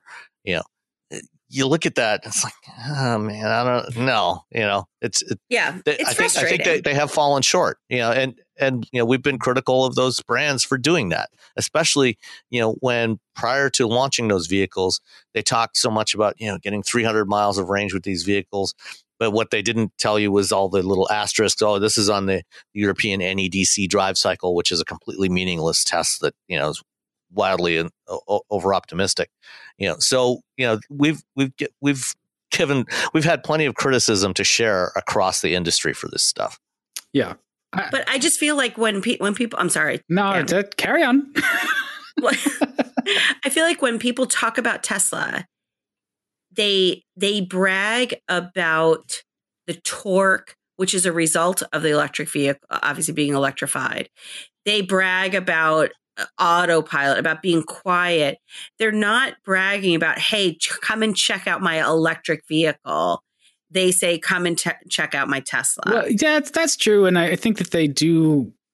Yeah, I mean, the amount of vanity plates speaks to this, where they, they like to say, you know, I'm not using any gas. There's that virtue signaling there. And uh, okay, fine. Um, it, it's just it's a it's a it's a lifestyle it's a conspicuous purchase and um, the the product it has its pluses um, but me as a as a car buyer if i'm looking to drop that kind of money on it uh, the customer experience needs work and the way the company the service. yeah the, and the way the company is run like look i choose not to do business with companies that i don't agree with their professional ethics and that is a company i disagree with heartily uh, in terms of its professional ethics and so i i, I won't do business with them i mean I, look i I refused earlier today. I was like, we're not going to go see the concert that's at Mohegan Sun because I don't agree with casinos. like it's the same thing. Like I just like you can buy one if you want one, if you believe it, if you want to put up with the stuff, if you want to own the thing, fine. I'm sure you'll you'll like some aspects of it and you won't like other aspects of it.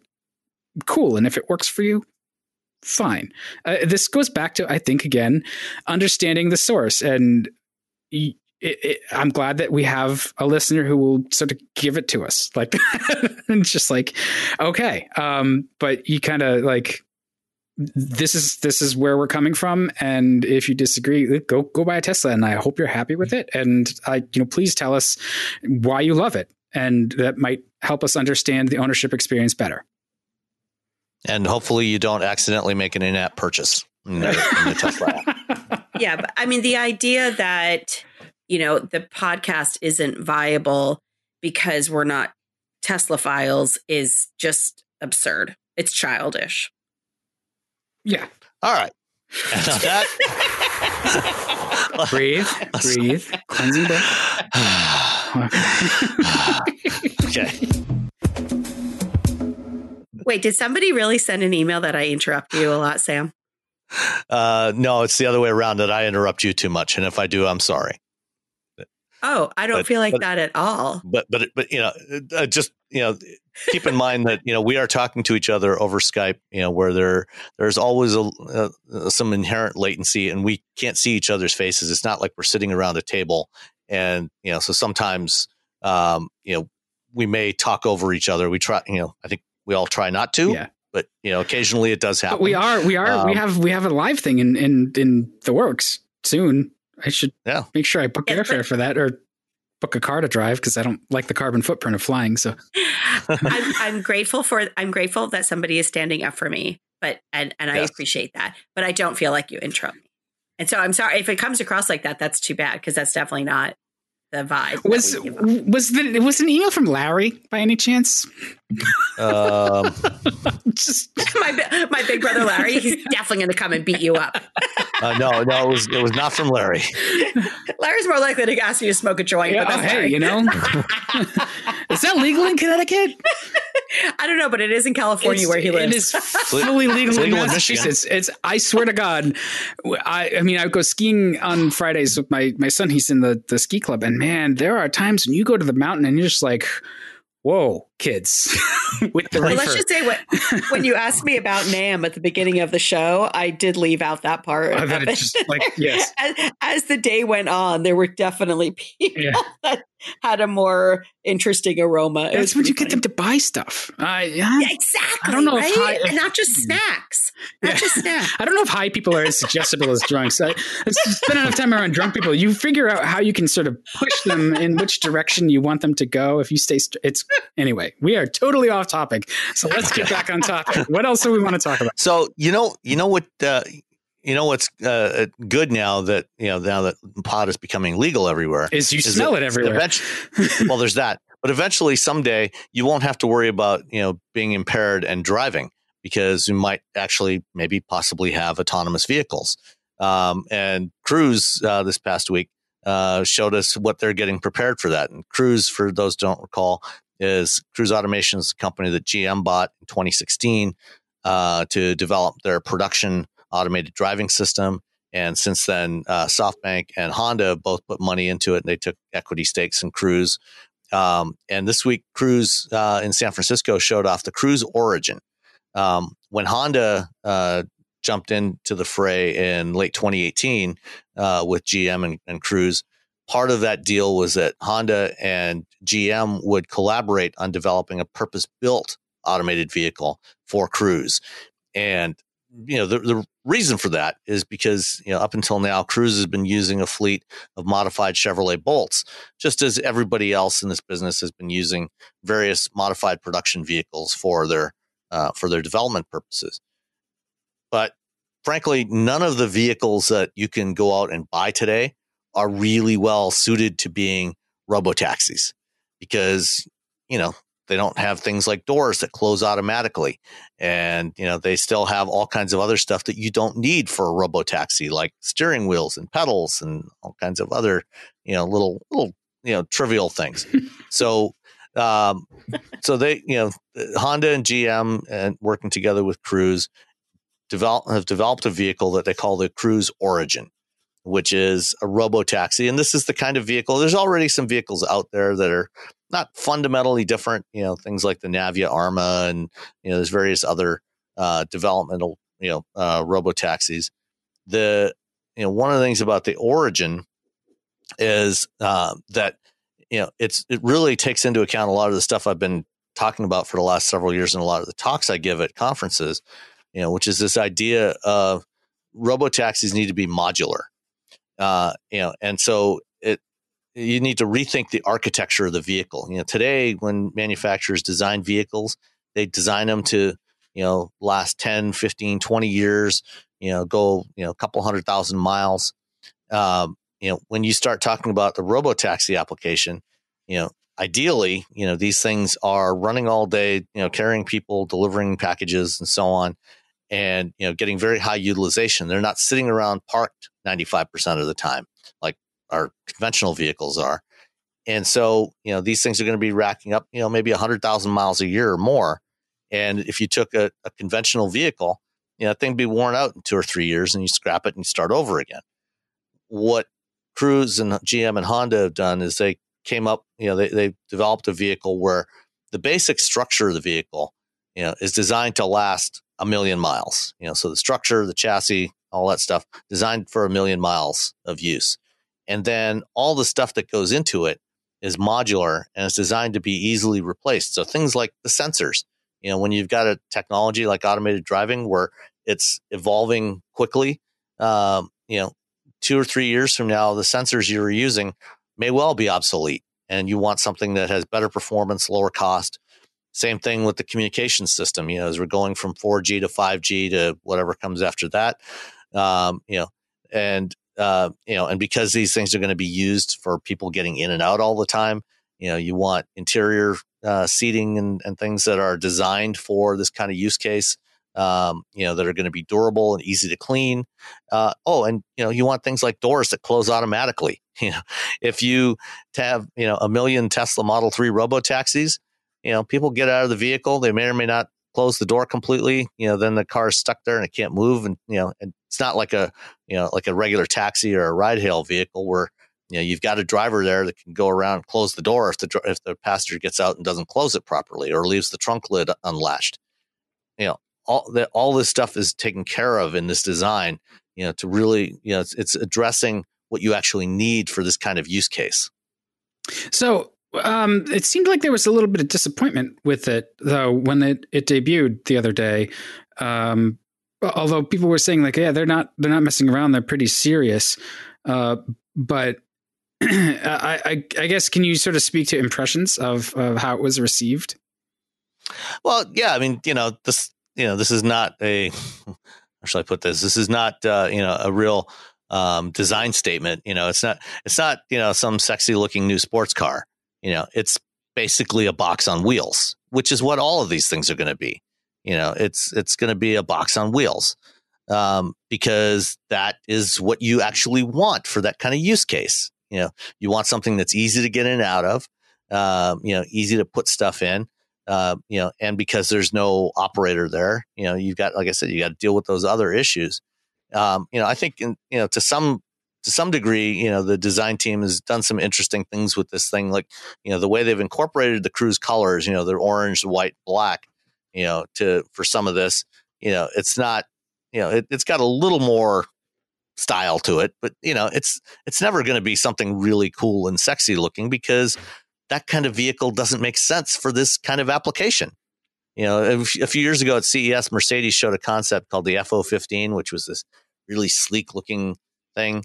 You know, and that yeah, it's cool, but you know, it makes no sense for a robo taxi. You want something that's more upright, you know, and you know, in the case of the Origin, you know, they've got seating for six, you know, everybody facing the middle of the vehicle. So you got lots of leg room, you know, easy to move around.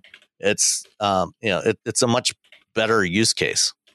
It's sort of the evolution of what we've seen in the interiors of airplanes, right? Like, yeah, eh, you know, a private plane looks very different than a, a than a typical 737 or Airbus A380 or something. You, you, know, when you look at a private plane, they're small, they've got couches, like they've got all sorts of crazy things going on. And that's great for that purpose. But what we're talking about is not private ownership of vehicles. We're talking about a, a public space right? I mean, that's mm-hmm. nobody's going to yeah. have these in, in, their driveway. This is a public space. This is right. a way to get from A to B. Isn't that kind of a bus? That's a different thing. Yes. Yeah, well, it's, it's a minibus. Don't get me started. Don't get me yeah. started on calling no, things. no, and and that you know that's essentially. I mean, what we're talking about here, you know, is microtransit. You know, it, it's all about you know right side, you know, getting the right sized vehicle for every trip.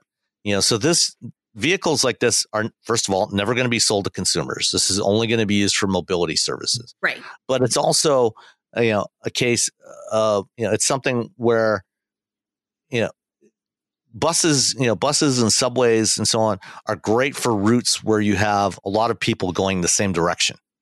But there's a lot of trips that we take in urban areas where you don't have a lot of people going the same direction at the same time. Or I guess areas that aren't and, urban too, like those still need mobility. So yeah, okay, right, right, and the last and, that last mile sort of thing. Yeah, and so you know that's why you know you, there isn't a single silver bullet solution. I I think there's a lot of people in urban areas that should be taking buses and subways and trains, but there's a lot of trips where that doesn't make sense, and that's why um, you know transit transit systems are so challenged when it comes to their finances because they have to try to service as much of a city as they can provide provide service but there's not enough utilization on a lot of those routes or at certain times of the day to make it economically yeah, viable. Well, so that's another question I have is like, who says that transit has to necessarily make revenue? Um, it, it, it kind of pro- it provides others the the ability to to make that revenue like right? It, it provides it doesn't you, need to make true. a profit. It doesn't need to make yeah. a profit. Well, it needs to make it needs to pay it, for itself it, or, or, does it?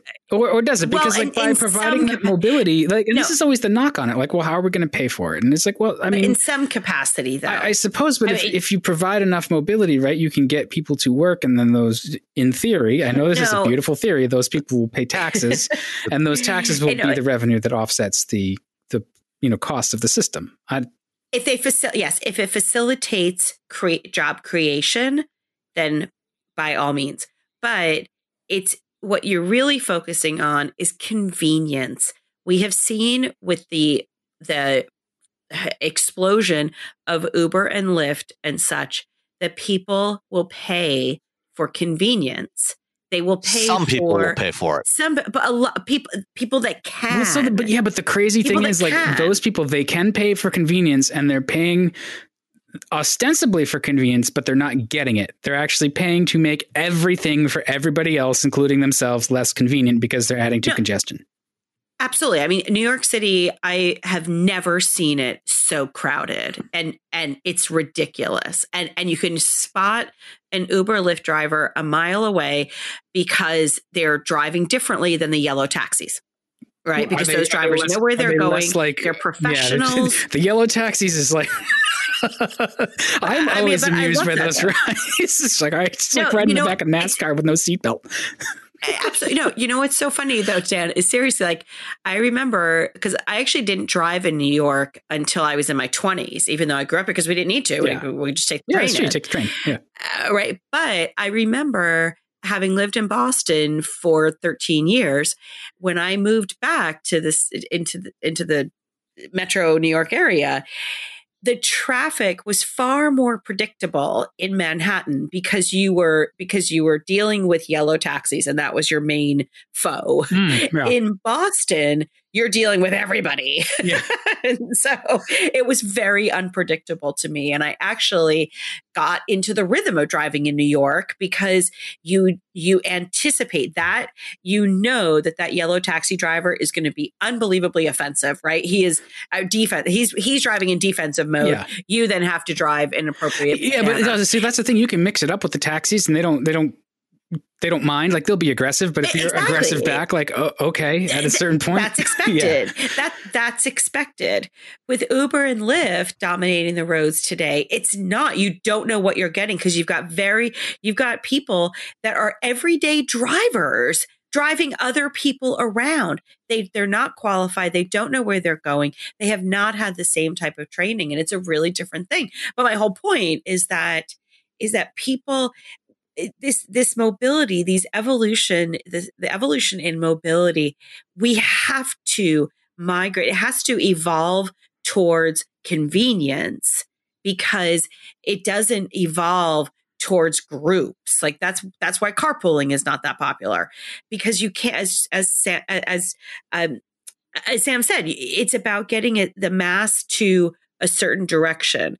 But that funnel as you get closer to that location the funnel gets narrower and narrower as to how many people actually need to go to that spot. Yeah, that's that's true. I'll and people eh, right? And people will pay for the convenience of getting dropped off right at their doorway I still think you know it just is going to take one really solid economic downturn, and then carpooling is going to be back. uh, it's, but you know, it's actually um, the economic side of it is interesting to me, just because SoftBank is an investor, and man, SoftBank has not had a good track record lately, especially in no, and, and that's and that's one of the Oh. chal- one of the things here. You know, SoftBank. You know, it's now becoming you know something to you know when you see oh this is a company that SoftBank put money into. I'm going the right, other way. exactly. I'm like, Yeah. oh boy. Yeah.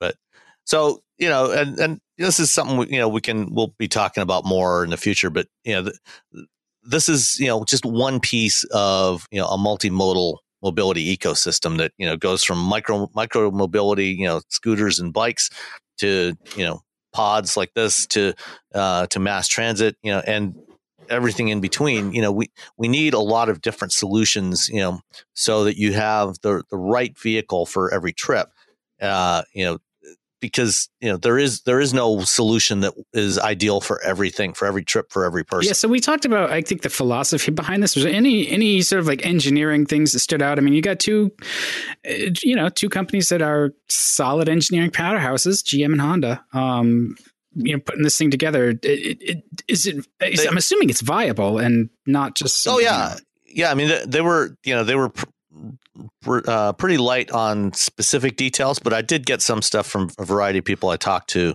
uh, this week. Um, first of all, the the EV platform that they're using for this thing is not based on the Bolt. It's actually GM's what they call their BEV three platform. It's their new generation EV platform, um, which is going to be uh, so it means it's sharing components with um, you know things like the the upcoming uh, Cadillac electric crossover that's coming and various other uh, EVs that are coming from GM in the next couple of years. Um, also, um, you know they in, in order to try to keep the cost of this vehicle manageable, you know, they're staying away from exotic materials like carbon fiber and so on. It's got a basic steel unibody structure, um, you know, and you know, but they they claim that you know the cost of this vehicle, even with the automated driving system, is gonna. They, they didn't give a specific number, but they they hinted that it would be about half the cost of a premium electric SUV. Um, and and the and the slide that they showed during the presentation, they had two Cruise Origins and a Tesla Model X, and you know, so that kind of implies that it's somewhere in the forty-five to fifty thousand dollar price range. And when I talked to people afterwards, they said, "Yeah, that's about right, somewhere in that neighborhood." And by getting rid of things that you don't need uh, from conventional vehicles, like the steering wheel and pedals and mirrors and windshield wipers and uh, you know power seats and all this other stuff that we've been talking about today, um, you know that takes a lot of cost out of the thing, you know, and keeping it a, a more simple, straightforward thing, and then you know making it modular so that you can easily service and replace these various components that uh, over the over the life of the vehicle. I, I think that's a very smart approach. Mm-hmm. I look forward to taking like- a ride on it and telling people what I think. I, I, hear I hear it's going to show up somewhere later, uh, somewhere this summer for some pilot programs, and I'm sure we'll start seeing these on the streets in San Francisco. Um, you know, sometime in the next several I months. I super duper can't wait to heckle the crap out of that in Boston traffic either. well, that is super one of the duper. challenges that AV developers have is is dealing with hecklers. Yeah, with super duper. Right, hecklers. exactly. Well, I mean, yeah. Boston. Did we have any other topics that we wanted to cover? We got a little bit out of order, I think, with with our, our topic list, but I think we covered everything. Um, yeah, we did. Okay. Um, wow. Let me see. There, there's a couple other emails, but let's save those for next time. Any uh, praise? We'll come, we'll any effusive praise? I'll take the effusive praise.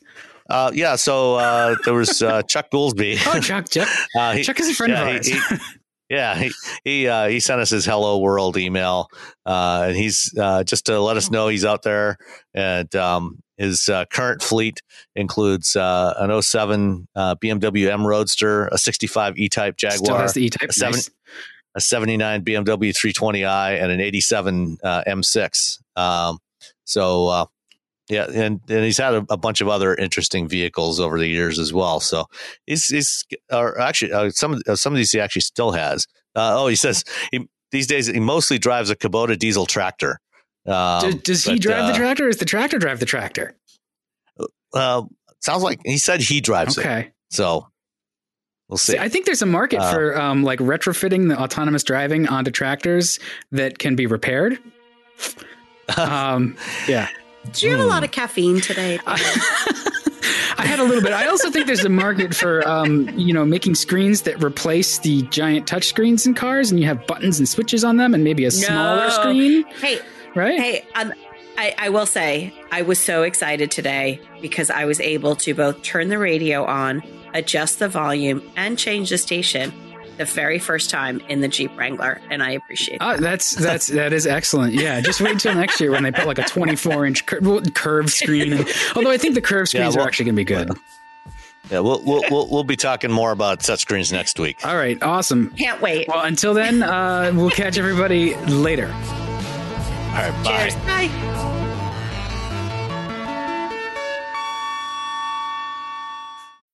When you need mealtime inspiration, it's worth shopping Kroger, where you'll find over 30,000 mouthwatering choices that excite your inner foodie. And no matter what tasty choice you make, you'll enjoy our everyday low prices, plus extra ways to save, like digital coupons worth over $600 each week. You can also save up to $1 off per gallon at the pump with fuel points. More savings and more inspiring flavors make shopping Kroger worth it every time. Kroger, fresh for everyone. Fuel restrictions apply.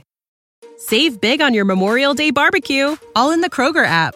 Get half gallons of delicious Kroger milk for 129 each, then get flavorful Tyson natural boneless chicken breasts for 249 a pound, all with your card and a digital coupon. Shop these deals at your local Kroger today or tap the screen now to download the Kroger app to save big today. Kroger, fresh for everyone. Prices and product availability subject to change. Restrictions apply. See site for details.